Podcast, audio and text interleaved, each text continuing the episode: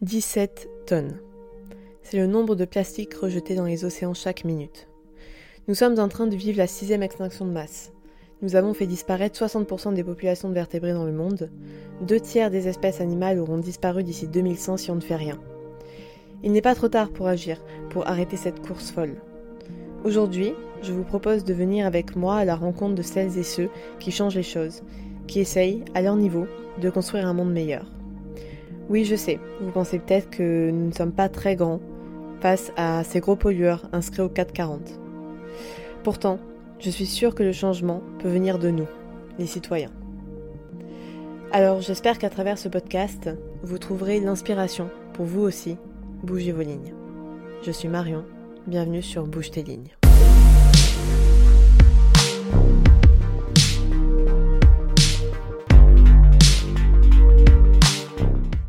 Aujourd'hui, je vous partage mon échange avec Marion de la Water Family. On a parlé de son engagement personnel, de mode, d'agriculture, de zéro déchet, du cycle de l'eau et de plein d'autres choses. Bonne écoute. Bonjour Marion, comment tu vas ? Et bonjour Marion, également, ça va très bien et toi ? Ça va super, merci, je suis super ravie de, de te rencontrer et d'enregistrer ce podcast avec toi euh, à Hossegor, dans un très bon café. Et bien de même, merci euh, pour l'invitation. Ben de rien. Et du coup, euh, ma première question, ça serait, est-ce que tu pourrais te présenter et aussi présenter la Water Family, s'il te plaît ? Alors, je suis euh, Marion, j'ai vingt-six ans, j'habite à Seignosse, dans les Landes. Euh, je travaille à la Water Family, une association d'éducation à l'écologie depuis quatre ans. Et je suis euh, responsable communication de l'asso. Mais à côté de ça, je fais aussi d'autres choses dans la même veine écologique. Je suis en train de... Euh, créé avec six autres euh, femmes très inspirantes ici, un tiers-lieu euh, autour de l'hébergement saisonnier, et des espaces de travail euh, partagés, créatifs, euh, mm-hmm. boutiques collaboratives, et cetera, qui s'appelle Nomadland. Mm-hmm. On cherche oh. un terrain actuellement. Euh, et à côté de ça, j'ai aussi un podcast qui s'appelle Voix sauvage et qui retrace euh, des itinéraires de vie inspirés de la nature. Ok, bah c'est génial, écoute. Et euh, du coup, est-ce que tu pourrais un peu nous présenter euh, la Water Family ? Qu'est-ce que c'est, euh, en gros, un peu, euh, quel est leur but euh, voilà. Exactement, donc euh, la Water Family, du flocon à la vague. Mm-hmm. Pourquoi du flocon à la vague ? C'est le nom historique. Euh, c'est une association d'éducation à l'écologie, mm-hmm. comme je le disais, mais à la base, ça a été créé en deux mille neuf. Via un événement sportif, mmh. donc du flocon, de la montagne, à la vague jusqu'à l'océan, okay. euh, qui a rassemblé énormément de sportifs et sportives autour des étapes du grand cycle de l'eau, okay. pour suivre euh, le parcours d'une goutte d'eau et voir euh, tous les impacts humains qu'on avait sur elle. Euh, donc euh, les sportifs sont partis de la montagne jusqu'à l'océan, du Pic du Midi jusqu'à Biarritz.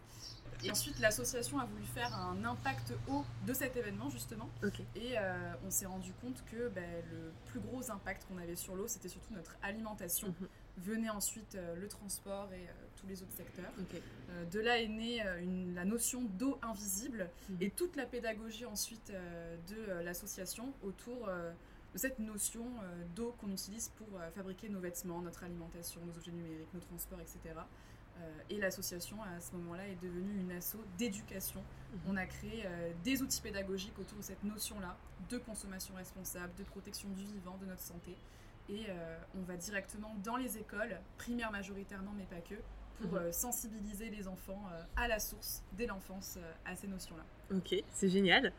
Et, euh, et du coup, toi, pourquoi, euh, pourquoi est-ce que tu t'es engagée euh, Qu'est-ce qui a fait que, que, tu es, euh, que tu es rentrée dans l'association ? Est-ce que c'est euh, quelque chose qui, euh, une prise de conscience qui a été progressive ?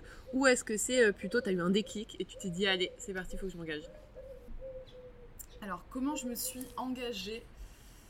J'ai fait mes études à Bordeaux mmh. pendant quatre ans et je pars du principe qu'il euh, y a plusieurs portes d'entrée différentes pour arriver dans le domaine, on va dire, de protection de l'environnement. Et mon domaine à moi, ça a été plus sur un aspect euh, alimentation et santé. Euh, mmh. En arrivant à Bordeaux, bah, j'ai dû faire euh, mes courses euh, toute seule, euh, avec bah, l'éducation que j'avais de mes parents quand même, qui, qui ont quand même une alimentation, on va dire, équilibrée. Mmh. Donc je partais pas non plus de loin. Euh, mais je me suis posé des questions, notamment sur la viande, sur mmh. un aspect budgétaire, mais ensuite euh, bah, santé, nutritionnelle, et cetera. Et, euh, et j'ai pris conscience un peu plus de mon corps et de ce que j'ingérais, ce que j'y mettais dedans justement, que ça avait un impact. Donc j'ai commencé comme ça et, euh, et en fait j'ai fait des études de marketing de mode, mm-hmm. on peut se dire rien à voir. J'avais déjà euh, l'envie d'être dans la mode éthique dans ouais. tous les cas. Euh, j'ai fait une année de césure entre mon bachelor et mon master euh, parce que je me suis dit que je voulais trouver un job dans le secteur de l'environnement okay. et que je voulais mettre finalement mes compétences en marketing et communication dans, pas dans, dans, dans du produit, parce que je me suis dit euh, mode éthique c'est très bien mais c'est encore de la fabrication, mm. c'est encore un nouveau produit à créer mm. et, euh, et je voulais justement euh, être plus dans un côté associatif mm-hmm. euh, qui pour moi avait plus de sens mm-hmm. et euh, je suis tombée sur la Water Family euh, il y a quatre ans. J'ai commencé en service civique mm-hmm. puis en alternance puis maintenant euh, en C D I toujours okay. dans l'équipe com et je n'en suis jamais repartie. Ok, super. Cool. Et, euh, et du coup, pour revenir un peu euh, sur, euh, sur la Water Family, euh, c'est quoi les différentes missions de l'association ? Alors, la mission principale euh, qui concerne tous nos pôles, d'ailleurs, c'est vraiment la pédagogie positive. Mm-hmm. Euh, nous, on veut vraiment sensibiliser à la source. Donc, la source, c'est quoi ? C'est l'eau, mm-hmm. c'est les enfants. Euh, alors oui, certes, c'est un travail qui est beaucoup plus sur la durée, mm-hmm. euh, mais qui a un véritable impact. Euh, on avait eu euh, une, une étude avec une anthropologue euh, il y a quelques années euh, qui euh, s'était rendu compte que euh, si on sensibilise un enfant, c'est en moyenne euh, jusqu'à sept adultes autour de lui qui sont aussi informés. Mm-hmm. Euh, quand on sensibilise les enfants en classe, on rentre directement dans les familles. Mm-hmm. Donc euh, c'est super, euh, super intéressant. Et puis c'est intuitif en fait pour eux, justement, d'être en observation, euh, d'être, euh, de protéger le vivant, ce qui leur entoure. Ils s'émerveillent de tout. Et nous, on veut vraiment réinsuffler euh, cet émerveillement autour du vivant, comme le dit euh, Gilles Boeuf, biologiste, qui est aussi parrain de l'association. Donc voilà, c'est vraiment la pédagogie euh, en classe, via okay. les outils pédagogiques. Euh, on fait aussi de la formation en entreprise, euh, pareil, autour des mêmes euh, notions, mm-hmm. mais adaptées au secteur euh, d'activité de l'entreprise. Donc on fait des formations, des sensi-formations qui sont sur un format un peu plus court. On accompagne des euh, organisateurs et organisatrices d'événements pour créer des événements plus éco-responsables mm-hmm. via une charte qu'on a créée mm-hmm. sur plusieurs, euh, plusieurs catégories. Euh, donc voilà, je dirais que c'est vraiment la pédagogie positive, ludique, inspirante. Mm-hmm. On est vraiment sur une euh, valorisation des bonnes pratiques. Euh, on n'est pas du tout moralisateur. Nous, on veut inspirer, ouais. raconter de nouveaux récits. Et, et voilà, c'est, c'est hyper important pour nous. Ok. Ok. Est-ce que tu pourrais euh, nous parler un peu plus euh, de, bah, des interventions euh, que vous faites euh, qu'est-ce, que, qu'est-ce que vous dites pendant ces interventions ? Est-ce que, est-ce que vous avez un livret que vous donnez ou voilà ? Alors, on a créé plusieurs programmes pédagogiques. Euh, alors, qu'est-ce que c'est un programme pédagogique ? C'est un guide sur une notion clé. Euh, ça peut être aussi des jeux associés grandeur nature et mmh. aussi, pourquoi pas, un carnet de vacances ou d'autres cahiers pratiques, des vidéos pédagogiques aussi. Mmh. C'est ce qu'on on développe nos programmes dans, en ce sens. Donc, comment ça se passe ? On va en classe. Donc, on a beaucoup d'enseignants qui prennent contact avec nous, qui sont vraiment demandeurs mmh. euh, d'avoir des interventions euh, autour de la protection du, du vivant. Ou alors, euh, de, vu qu'on existe depuis deux mille neuf, l'asso a bientôt quinze ans l'année ouais. prochaine. Euh, on a quand même beaucoup de, de, d'écoles en contact euh, avec nous, qu'on revoit chaque année. Donc on va en classe sur euh, une demi-journée, voire plusieurs demi-journées, et on déroule euh, un programme. Ça peut être sur l'eau invisible, ça peut être sur euh, notre dernier programme euh, Terre-Océan, mm-hmm. sur le lien entre euh, le littoral, les problématiques qui pèsent sur l'océan et les solutions associées, où là on va un peu plus... Euh, un peu plus loin sur la notion de permaculture, de low-tech, de euh, repenser un peu nos modes de vie. Ça va un, c'est un petit peu plus poussé, on mm-hmm. va dire, sur euh, le lifestyle, comme ouais. on peut dire. Euh, et, euh, et voilà, c'est vraiment le temps de l'expérience. Mm-hmm. Ensuite, on revient quelques mois plus tard, faire une odyssée des juniors, voire même une odyssée pleine nature. Parce okay. que l'idée, c'est aussi de sortir les enfants des classes, de les amener en pleine nature, de vraiment qu'ils mettent les mains dans la terre. Parce que si on veut protéger le vivant, il faut aussi... Euh, le comprendre, oui, l'expérimenter, le connaître, ouais. le connaître ouais. exactement, c'est super important pour nous. Où là, euh, on va, enfin euh, les enfants vont euh, revoir tout ce qu'ils ont vu en classe mm-hmm. de façon ludique, via nos jeux, via des expériences, même expériences naturalistes. On est mm-hmm. vraiment en train de développer ça. Euh, on accompagne même des classes sur euh, des A T E et A M E. Alors qu'est-ce que c'est ? C'est des aires terrestres éducatives mm-hmm. ou des aires marines éducatives. C'est euh, l'Office français de la biodiversité qui a développé ce programme-là. Donc euh, n'importe quel asso peut euh, l'utiliser et accompagner des classes pour créer ce genre de projet. C'est les enfants qui deviennent le conseil de classe. Okay. Euh, ils doivent faire une demande au maire, ou à la mairesse de leur commune, okay. pour euh, protéger un milieu mm-hmm. qu'ils auront choisi près de l'école, okay. euh, qui ne pourra pas être constructible, qui ne pourra pas être touché par aucune autre entité. Et les enfants vont venir faire des expériences, enfin, ils vont, ils vont venir faire un inventaire mm-hmm. de la faune, de la flore, Euh, et voir, euh, ok, ben, qu'est-ce qu'on peut mettre en place sur ce lieu pour le protéger, pour développer la biodiversité dessus. Mm-hmm. Donc là, c'est vraiment le Saint Graal de euh, la pédagogie okay. autour du vivant. Mm-hmm. Et ça, on en développe de plus en plus aussi. Ok, c'est génial euh, comme projet, j'adore. Et euh, alors du coup, je me suis un peu euh, renseignée en regardant un peu euh, votre site et tout. Et euh, donc, j'ai vu que vous parliez d'un chiffre qui m'a interpellée. C'était, euh, donc j'ai vu que vous parliez de quatre mille cent cinquante litres d'eau utilisée euh, chaque jour par Européen. Et euh, ben, ça m'a paru énorme. Et du coup, c'est quoi en fait euh, nos consommations principales et pourquoi on utilise autant d'eau en fait? D'où ça vient ces quatre mille litres d'eau? Alors les quatre mille litres d'eau, donc euh, effectivement c'est euh, l'eau invisible versus l'eau visible. Mm-hmm. Donc euh, comme son nom l'indique, on n'en a pas forcément conscience. Mm-hmm. Même moi, euh, en arrivant à, dans l'association il y a quatre ans, je n'avais même pas idée de ce chiffre. Mm-hmm. Euh, donc tous les jours, déjà à la maison, on utilise cent cinquante litres d'eau. Mm-hmm. Ces cent cinquante litres d'eau, c'est tout ce qu'on a toujours répété de... Euh, euh, Ben, ferme l'eau du robinet quand tu te brosses les dents, prends une douche plutôt qu'un bain. Mm-hmm. Euh, donc c'est, c'est bien, il faut continuer à le faire. Ouais. Mais finalement, c'est une toute petite partie immergée de l'iceberg, puisqu'en dessous, on a ces quatre mille litres d'eau par jour et par personne en moyenne en Europe utilisée. Euh, aux États-Unis forcément, c'est un petit peu plus. Mm-hmm. En Afrique, c'est beaucoup moins, mm-hmm. évidemment. Euh, donc c'est l'eau qu'on utilise pour fabriquer tous nos biens de consommation du quotidien, notre alimentation, nos vêtements, Euh, nos ordinateurs, mmh. nos transports, euh, absolument tout. Okay. Euh, et il faut savoir que sur ces quatre mille litres d'eau, euh, trois mille litres euh, ne concernent que l'alimentation. Okay. Donc avec ces chiffres-là, on se rend compte que notre plus gros impact, c'est vraiment ce qu'on va... Enfin, notre alimentation, c'est mmh. vraiment euh, ce qu'on va manger. Euh, un kilo de bœuf, par exemple, oui. c'est euh, quinze mille litres d'eau. Ouais. Alors c'est le kilo de bœuf monde, hein, c'est euh, la viande qui va être en promo, mmh. au supermarché, qui... Euh, et importé de loin. Et comment on arrive à ces chiffres-là? Mmh. En fait, c'est euh, par rapport au cycle de vie du produit. Okay. C'est-à-dire, si on remonte à la source du produit, pour faire un kilo de bœuf, on a besoin de faire pousser des céréales, mmh. du soja, qui euh, viennent souvent euh, de loin, États-Unis par exemple. Mmh. Euh, donc de l'eau pour faire pousser ces sojas-là, de l'eau pour que le bœuf puisse boire évidemment. Mmh. Il faut de l'eau aussi pour euh, transporter euh, le bœuf une fois qu'il sera passé oui. à l'abattoir, mmh. donc euh, États-Unis jusqu'à, jusqu'à la France. Mmh. Il faut de l'eau pour euh, faire euh, toute la partie sous vide, euh, plastique, euh, mmh. euh, bah, du produit euh, fini on va ouais. dire. Euh, et ensuite, euh, ce bœuf arrive dans notre assiette. Et si en plus il est en promo, souvent il y a énormément de gaspillage. Il y a aussi un tiers des aliments qu'on gaspille par jour okay. et par personne. C'est énorme. Donc euh, en plus de ça, ce bœuf-là peut vite se retrouver périmé dans le frigo et partir à la poubelle. Et mmh. voilà.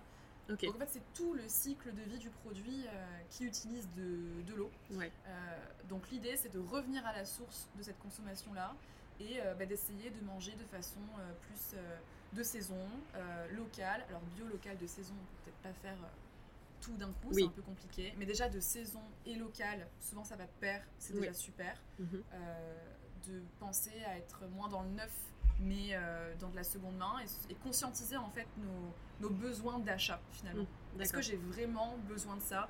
Il euh, y a la méthode oui. bisou qui marche bien. Euh, ok, alors, c'est quoi parle, mais je sais plus. je sais plus, mais euh, tu pourras le mettre. C'est vrai, je, je mettais une petite définition de la méthode bisou. Mais voilà, conscientiser nos, nos besoins d'achat. La méthode Bisou se compose de cinq étapes. Le B vient pour besoin. A-t-on besoin de faire cet achat?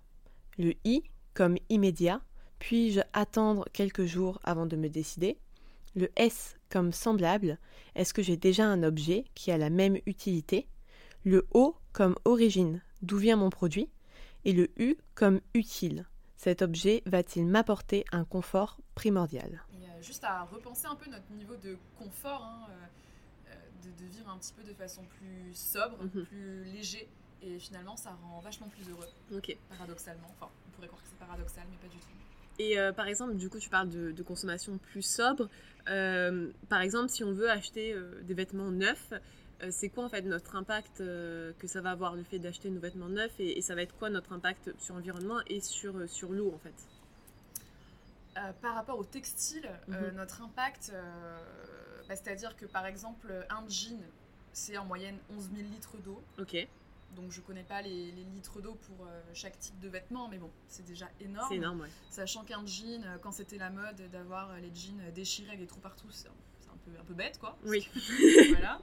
Euh, plus le jean est délavé, plus on utilise des colorants. Et tout ça, okay. en fait, ça ruisselle et ça finit dans l'eau. En plus, il y a vraiment un impact euh, humain et social qui est non négligeable. Et le côté euh, lutte sociale et euh, lutte environnementale, c'est vraiment euh, intimement lié. Mm-hmm. Euh, typiquement, le sujet de l'industrie textile, mm-hmm. euh, c'est un parfait exemple.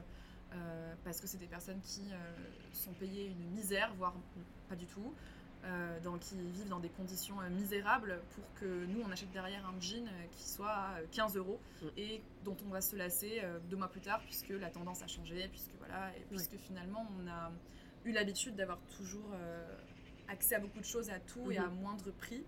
Euh, mais ça, voilà, ça a un impact énorme sur l'eau en termes de produits chimiques, intrants chimiques mmh. qui vont être utilisés. Pareil pour le bœuf, en fait, c'est ça le problème, c'est qu'il y a un impact sur l'eau, il y a un impact sur euh, la planète en général, mais il mmh. y a un impact sur notre santé aussi. Oui. Derrière tous nos biens de consommation, il y a un impact sur la santé. L'alimentation, ça va être les pesticides. Mmh. Euh, pour le bœuf, c'est pareil. Hein, euh, tous les antibiotiques qu'on leur donne pour pas qu'ils tombent malades et qu'ils soient le plus rentables possible. Bah, nos vêtements, c'est pareil. Euh, c'est beaucoup de tissus euh, synthétiques, traités avec beaucoup d'intrants euh, toxiques, mmh. chimiques. Et euh, nos cosmétiques, beaucoup de perturbateurs endocriniens. Alors mmh. voilà, quand je parle de tout ça, faut pas non plus... Euh, Oui. Euh, faire de l'hyperventilation et une crise d'angoisse directement, mais c'est vrai que ça peut être vite vertigineux. Mm-hmm. Mais, euh, mais, mais voilà, l'idée c'est, c'est de, de penser aussi à l'aspect santé. Comme je disais, on peut rentrer euh, par la porte de euh, la protection de l'environnement, enfin mm-hmm. par plusieurs chemins. Et notre santé, on n'en a qu'une, mm-hmm. euh, ça ne s'achète pas. Et donc, euh, rien que pour ça, euh, si nous on est en bonne santé, il faut se dire que si la planète est en mauvaise santé, nous aussi. Parce qu'on en fait, on, on en fait partie totalement. Mmh. Euh, c'est pas l'humain et la nature, c'est le vivant. Et le vivant, c'est quoi, c'est qui, c'est absolument tous les ouais. êtres vivants sur cette terre, quoi. Ouais. Ok. Et euh, du coup, si on revient euh, ben, un peu sur les vêtements, en plus toi qui euh, voulais travailler dans la mode, euh, est-ce que tu dirais qu'il vaut mieux acheter des vêtements euh, responsables ou plutôt acheter de seconde main quand on veut acheter des, nouvelles, des nouveaux vêtements? Bon, alors forcément, comme je disais, première étape, toujours conscien- conscientiser son besoin. Mmh. Euh, ensuite, si euh, on a vraiment l'envie euh, d'acheter un, un nouveau vêtement, euh, bah oui, le, le second main, euh, c'est super. Euh, après, euh, je pense pas qu'il y ait de, de, je pense pas qu'il y ait de bonne ou mauvaise situation. Je pense pas qu'il y ait pas il y ait une mauvaise ou bonne réponse à ça, puisque euh, il faut toujours se renseigner en fait. Si okay. on veut acheter par exemple un vêtement euh, pas de seconde main, mais d'une marque euh, éthique, mm-hmm. en tout cas qui se veut éthique, aller sur le site, se renseigner, mm-hmm. faire des recherches, se responsabiliser finalement, euh, et pas juste euh, accepter ce qu'on veut bien nous dire et nous montrer. Et euh, voilà, un petit peu fouiller sur la partie engagement de la marque, voir où est-ce qu'elle produit, à quelle fréquence aussi. Euh, c'est vrai qu'aujourd'hui, il y a beaucoup, beaucoup de nouvelles marques euh, éthiques. Mm-hmm. Euh, et c'est aussi pour ça que je n'ai pas forcément voulu travailler là-dedans. C'est que je me suis dit... Enfin, euh, personnellement, je me pose beaucoup la question de... Euh, c'est super de créer des marques éthiques, mais jusqu'à combien de marques on va créer ? Oui. Parce que finalement, ok, ça reste éthique au mieux. Ça aura toujours de l'impact. Oui. Sinon, c'est que ça n'existe pas. Mais... Euh, Est-ce qu'on n'a pas assez déjà ? Oui. Parce que finalement, même si c'est moindre qu'un t-shirt Zara, l'impact d'un t-shirt euh, d'une marque euh, responsable, ben c'est encore un nouveau produit qu'on va créer dans tous les cas. Donc vraiment, moi, je me pose une question là-dessus. Je n'ai pas la réponse.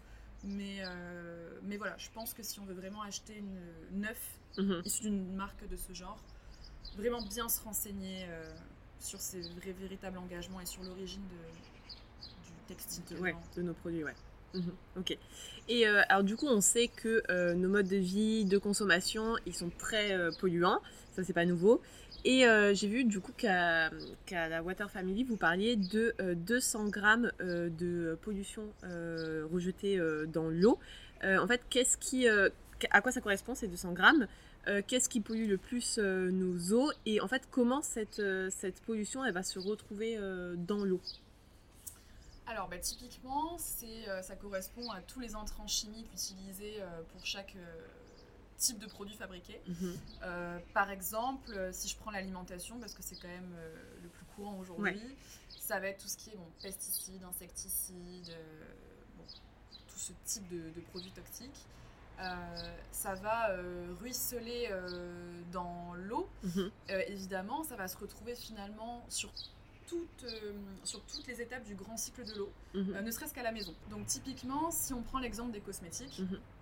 à la maison, euh, on, en, on, on utilise en moyenne une dizaine de cosmétiques par jour et par personne. Donc, ça passe du dentifrice euh, au savon sous la douche euh, jusqu'à euh, le savon pour se laver les mains. Mmh. Euh, il faut savoir que euh, le matin, quand on se met une crème sur le visage ou qu'on se fait un masque par exemple, euh, déjà notre peau, elle absorbe soixante pour cent du produit. Et les quarante autres pourcents repartent effectivement dans le petit cycle de l'eau. Okay. C'est-à-dire dans les tuyaux de la maison, et cetera. Et tout ça finit dans l'océan. Okay. Et avec l'étape de la condensation, euh, au moment où se forment les nuages, forcément, euh, bah, les intrants chimiques du cosmétique ne disparaissent pas. Okay. Et c'est là où on commence tout le grand cycle de l'eau, où euh, les nuages euh, au niveau des montagnes vont devenir des flocons de neige, mm-hmm. où euh, lorsque le soleil reviendra au printemps, les flocons de neige vont fondre et vont devenir, euh, vont créer tout le ruissellement euh, des cours d'eau, mmh. euh, rivières, euh, lacs, euh, et cetera. Euh, le, l'eau qu'on utilise à la maison va être pompée dans les nappes phréatiques, qu'on appelle aussi nappes souterraines, qui sont issues aussi de ces cours d'eau, rivières, mais qui sont traitées juste après évidemment. Mmh. Et là, tout repart euh, justement ce cycle-là où on réutilise des produits bourrés d'intrants chimiques qui repartent ensuite dans l'océan, et tout ça est un parcours. Cette eau-là, en fait, elle ne change jamais. Mmh. C'est toujours la même eau depuis des milliards et des milliards d'années. Euh, donc, si on imagine que tout le monde utilise des cosmétiques qui sont pleins de, d'intrants chimiques et toxiques, mmh. déjà pour notre santé, ça crée une espèce de bioaccumulation. On appelle ouais. ça la bioaccumulation. Euh, et pour le vivant, forcément. Euh, Ben, ça se diffuse absolument partout, sur tous les paysages euh, naturels. Quoi. D'accord. Du coup, euh, si je comprends bien, potentiellement, la pluie, elle peut être euh, contaminée, en oui, fait. Oui, et justement, euh, c'est très déconseillé. Enfin, en tout cas, nous, on la déconseille, on déconseille vivement de, de la boire, quoi. Ok. Voilà. Du coup, par exemple, enfin, je sais que moi, c'est quelque chose que je fais quand je vais en rando. Je remplis ma gourde euh, dans les dans les rivières, ou enfin, dès que ça coule, quoi. Et du coup, c'est quelque chose qui est pas forcément conseillé aujourd'hui. Alors, je dirais de pas forcément boire ça. En tout cas, évidemment, tu vas pas forcément être malade si oui, tu as bu ouais, cinquante, cinquante millilitres de, d'eau oui. de montagne. Et cette eau-là peut être aussi très bonne, puisque toujours à la source. Mais en tout cas, tu peux avoir des astuces d'utiliser, par exemple, des bâtonnets de charbon actif dans ta gourde, où il euh, y en a des fois qui sont déjà incorporés, euh, mm-hmm. ça, ça peut être une bonne solution, oui. Ouais, ok, ok. Et, euh, et du coup, pour revenir un peu sur euh, le côté un peu euh, agriculture, alors euh, je voulais un peu euh, parler de, des marées vertes, parce que du coup, on voit souvent, euh, chaque année presque, euh, des marées vertes euh, se former, et on sait que bah, c'est en lien avec euh, l'agriculture intensive. Et du coup, est-ce que, est-ce que ça a un lien aussi avec, euh, avec le cycle, le cycle de l'eau ? Et est-ce que justement ça, ça pollue, enfin est-ce qu'en fait l'agriculture intensive va venir polluer euh, le sol et, euh, et euh, l'eau, et comment ça se fait en fait ? Ben, c'est toujours cette question euh, d'intrants chimiques utilisés finalement euh, qui vont s'accumuler et qui vont créer ce, ce, ce type de, de, donc de marée verte. Mm-hmm. Mais surtout, c'est intéressant de parler aussi du sol. C'est-à-dire que les techniques aujourd'hui euh, d'agriculture intensive appauvrissent énormément le sol. Mm-hmm. C'est aussi pour ça que euh, tout le côté permaculture est super intéressant. Parce qu'en fait, si on veut qu'un sol soit bah, rentable, euh, et ramène aussi euh, toute la biodiversité autour de lui, euh, hormis juste... Euh, faire pousser des, enfin, des légumes en tout cas, mmh. euh, l'idée c'est de venir ajouter de la matière organique. Et finalement euh, le problème avec l'agriculture intensive, c'est que on utilise des choses qui ne sont pas digérables par le vivant. Mmh. Euh, le vivant a réussi à créer des, des choses toxiques, euh, des champignons, ou même des choses un peu dangereuses, type des épines sur euh, des rosiers. Mmh. Euh, mais tout ça est complètement euh, biodégradable, compostable, ça se, ça se dégrade, c'est digéré par le vivant. Mmh. Nous, on a quand même réussi à créer des choses que le vivant n'a, n'a jamais créées avant, on n'est pas capable de créer, donc on n'est oui. pas capable de digérer. Donc c'est ce qui crée en fait ces problèmes de marée verte, euh, et tout autre problème en fait lié à l'agriculture. Euh, Mais euh, le fait de plus on retourne la terre, plus on y met des intrants chimiques, plus on appauvrit le sol, plus on appauvrit aussi les, l'aspect nutritionnel et la concentration nutritionnelle des légumes qu'on va, qu'on va manger. Mm-hmm. Euh, plus on s'appauvrit nous-mêmes. En fait, tout est, tout est relié en fait, mmh. tout est intimement relié. Ok. Et euh, alors du coup, quand on parle de pollution de l'eau, on pense, enfin moi du moins, la première chose à laquelle je pense, c'est la pollution plastique. Euh, et du coup, quelle est l'ampleur de cette pollution aujourd'hui et qu'est-ce qu'on peut mettre en place contre cette pollution plastique ?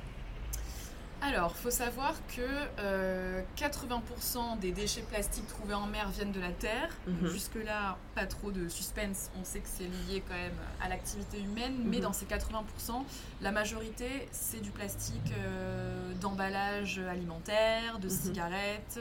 On le met aussi dedans, évidemment. Euh, des bouchons, de bouteilles, mmh. des bouteilles d'eau, et cetera. Donc, ça vient vraiment de notre consommation quotidienne. Euh, en moyenne, chaque année, c'est dix millions de tonnes de plastique qui sont euh, rejetées dans l'océan. Okay. C'est euh, à peu près un camion poubelle par minute, mm-hmm. quoi, pour un peu imaginer l'impact. Euh, l'idée, c'est de, encore une fois, hein, c'est aussi le credo de l'association, c'est de venir agir à la source. Mm-hmm. Euh, Et finalement, euh, ça demande un peu d'organisation. Mais typiquement, quand on va faire ses courses, on peut très bien euh, ramener euh, nos euh, papiers craft euh, déjà utilisés pour, euh, au rayon fruits et légumes pour euh, racheter en fait, euh, nos, nos aliments mm-hmm. et, euh, et s'en servir. On peut ramener euh, nos tupperwares euh, pour justement venir s'alléger. Et c'est quand même très gratifiant de se dire qu'on on a des poubelles quand même euh, qui se remplissent beaucoup moins vite finalement parce que nos poubelles sont quand même... Euh, à en majorité euh, des épluchures de légumes mmh. et du plastique. Épluchures d'ailleurs, enfin tout ce qui est déchets organiques, euh, bientôt, le premier janvier deux mille vingt-quatre, le compost va être obligatoire.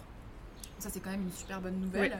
parce que c'est un peu bête de jeter tout ça alors que c'est clairement, de, en tout cas quand c'est bio, local, c'est, c'est intéressant de récupérer ça pour euh, bah, justement venir enrichir nos sols euh, et euh, de créer une dynamique vachement plus vertueuse en termes de production alimentaire mmh. et d'agriculture. Euh, Mais voilà, l'idée, c'est vraiment de venir agir à la source, puisque d'ailleurs, j'avais vu aussi une étude qui est quand même très connue, c'est que euh, par semaine en moyenne, on ingère euh, en quantité de plastique une, l'équivalent d'une carte bleue. C'est énorme. Voilà, donc ça, ça vient d'où ? C'est euh, bah, typiquement euh, l'eau en bouteille plastique. Euh, mm-hmm. Il faut savoir qu'on ne sait pas depuis quand cette eau est dans euh, cette bouteille-là, et que euh, en fait, il y a des échanges et des transferts ouais. de microplastiques euh, dans cette eau. Euh, donc c'est pour ça que euh, c'est hyper intéressant, euh, c'est pour ça qu'il faut absolument utiliser plutôt une gourde en inox qui est faite sans plastique euh, de préférence, sans B P A mmh. euh, pour éviter justement tous ces transferts, et c'est pas que dans l'eau, hein, dans des euh, barquettes en plastique, euh, d'aliments, euh, euh, voilà, c'est, c'est de là d'où vient aussi cette, cette fameuse carte bleue qu'on ouais. gère par semaine. Donc encore une fois, c'est une question de, d'aspect santé, mais aussi euh, derrière euh... en fait c'est jamais agréable de se balader en forêt et de voir qu'il y a du plastique partout ou sur les plages, ça fait mal au cœur quoi. Donc essayons ouais. de, d'agir à la source à ce niveau là plutôt que le ramassage de, de déchets, c'est super mm-hmm. super intéressant et il faut continuer à le faire, mais nous notre message c'est vraiment euh, bah, essayons de faire en sorte qu'on n'ait plus à le faire justement. Ouais. Ok, très bon, très beau message. Et alors du coup, là, euh, on enregistre le podcast à Hossegor, donc c'est quand même une, euh, une ville, un endroit qui est euh, très touristique. Et du coup, ma question, c'était, euh, c'est quoi l'impact euh, du tourisme sur, euh, sur l'eau, sur notre consommation d'eau, sur la pollution de l'eau ? L'impact du tourisme ?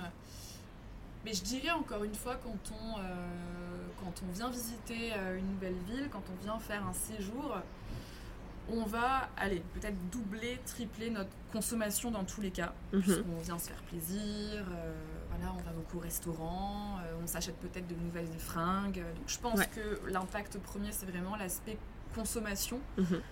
Et euh, peut-être qu'à ce moment-là, euh, oui, on a envie un peu de, euh, entre guillemets, euh, se foutre la paix et pas forcément... Euh, conscientiser à chaque fois ce qu'on va consommer, mais c'est pour ça que l'idée de, de d'être entre guillemets écolo, c'est, c'est pas être écolo, c'est vraiment euh, embrasser un autre mode de vie et repenser notre notion de confort, je dirais, mm-hmm. parce que euh, on a, en tout cas nous, privilégiés, je dirais, euh, euh, en France, en Europe, et encore pas tous évidemment, euh, on a vraiment accès à tout tout le temps. Mm-hmm. Et le fait de voyager, c'est déjà un privilège, mm-hmm. même en France, hein, évidemment.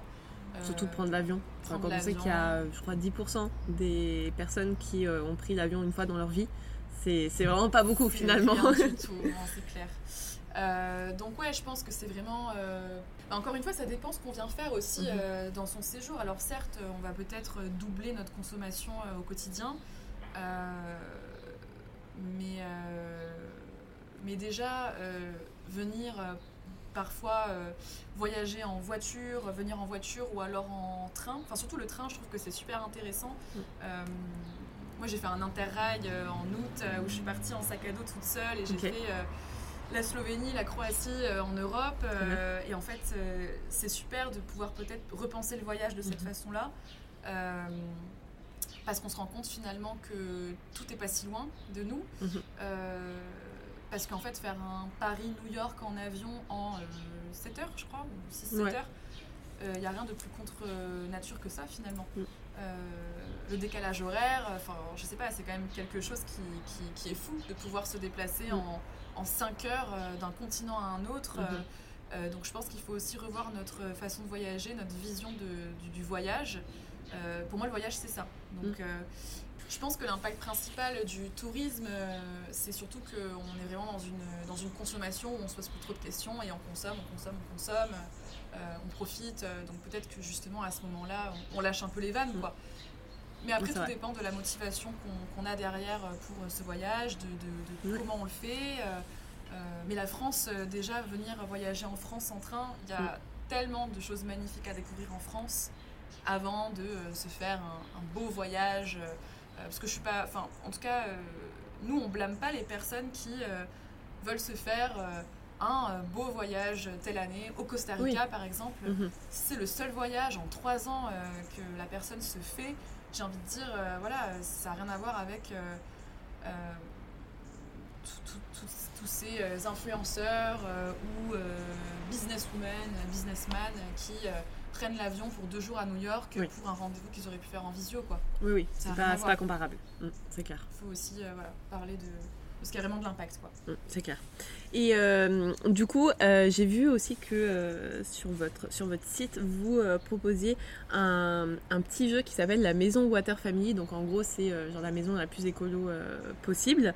Euh, et du coup, chez nous, qu'est-ce qu'on peut mettre en place pour rendre notre maison la plus écologique possible ? Est-ce que tu aurais genre deux ou trois astuces ?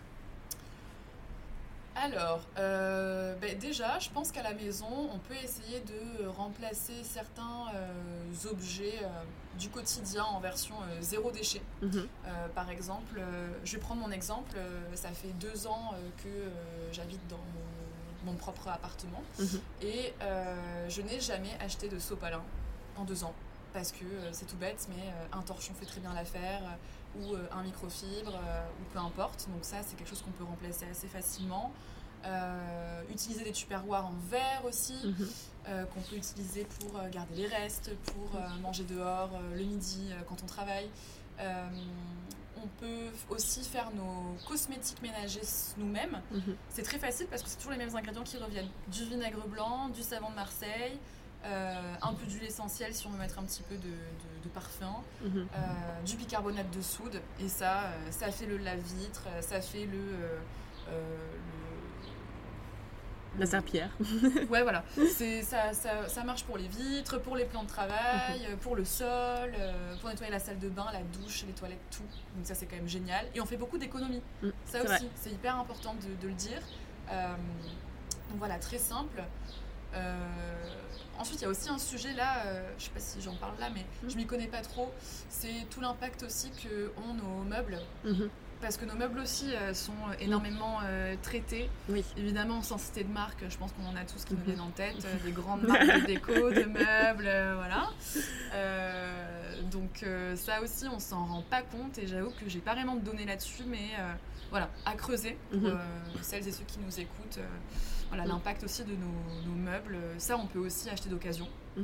Moi, j'ai trouvé une super bibliothèque sur Le Bon Coin pour quinze euros. Enfin, il y a tellement des pépites qu'on peut trouver oui. aussi comme ça qui nous font gagner de l'argent et euh, qui sont encore... Euh, bah, qui sont, qui sont, qui sont pas dans la production du neuf, mmh. encore une fois. Euh, donc voilà, c'est un peu penser à... Alors, évidemment, salle de bain, cosmétiques, savon solide... Mmh. Ça mousse tout aussi bien que euh, du gel douche. Euh, encore une fois, il faut tester un petit peu. Et, euh, mmh. il faut tester, en fait, c'est un peu comme un, comme un jeu finalement. C'est essayer de, voilà, de trouver les alternatives zéro déchet, des produits du quotidien pour notre santé, pour la planète. Et euh, c'est tester, réessayer, et en fait euh, on ne pourra jamais blâmer quelqu'un qui essaie justement de faire un effort là-dessus. Et euh, on n'est pas tous parfaits, euh, je ne le suis pas non plus, l'asso ne l'est pas non plus, mais c'est juste qu'on a l'intention qui est là, mmh. et ça c'est le plus important. Ouais.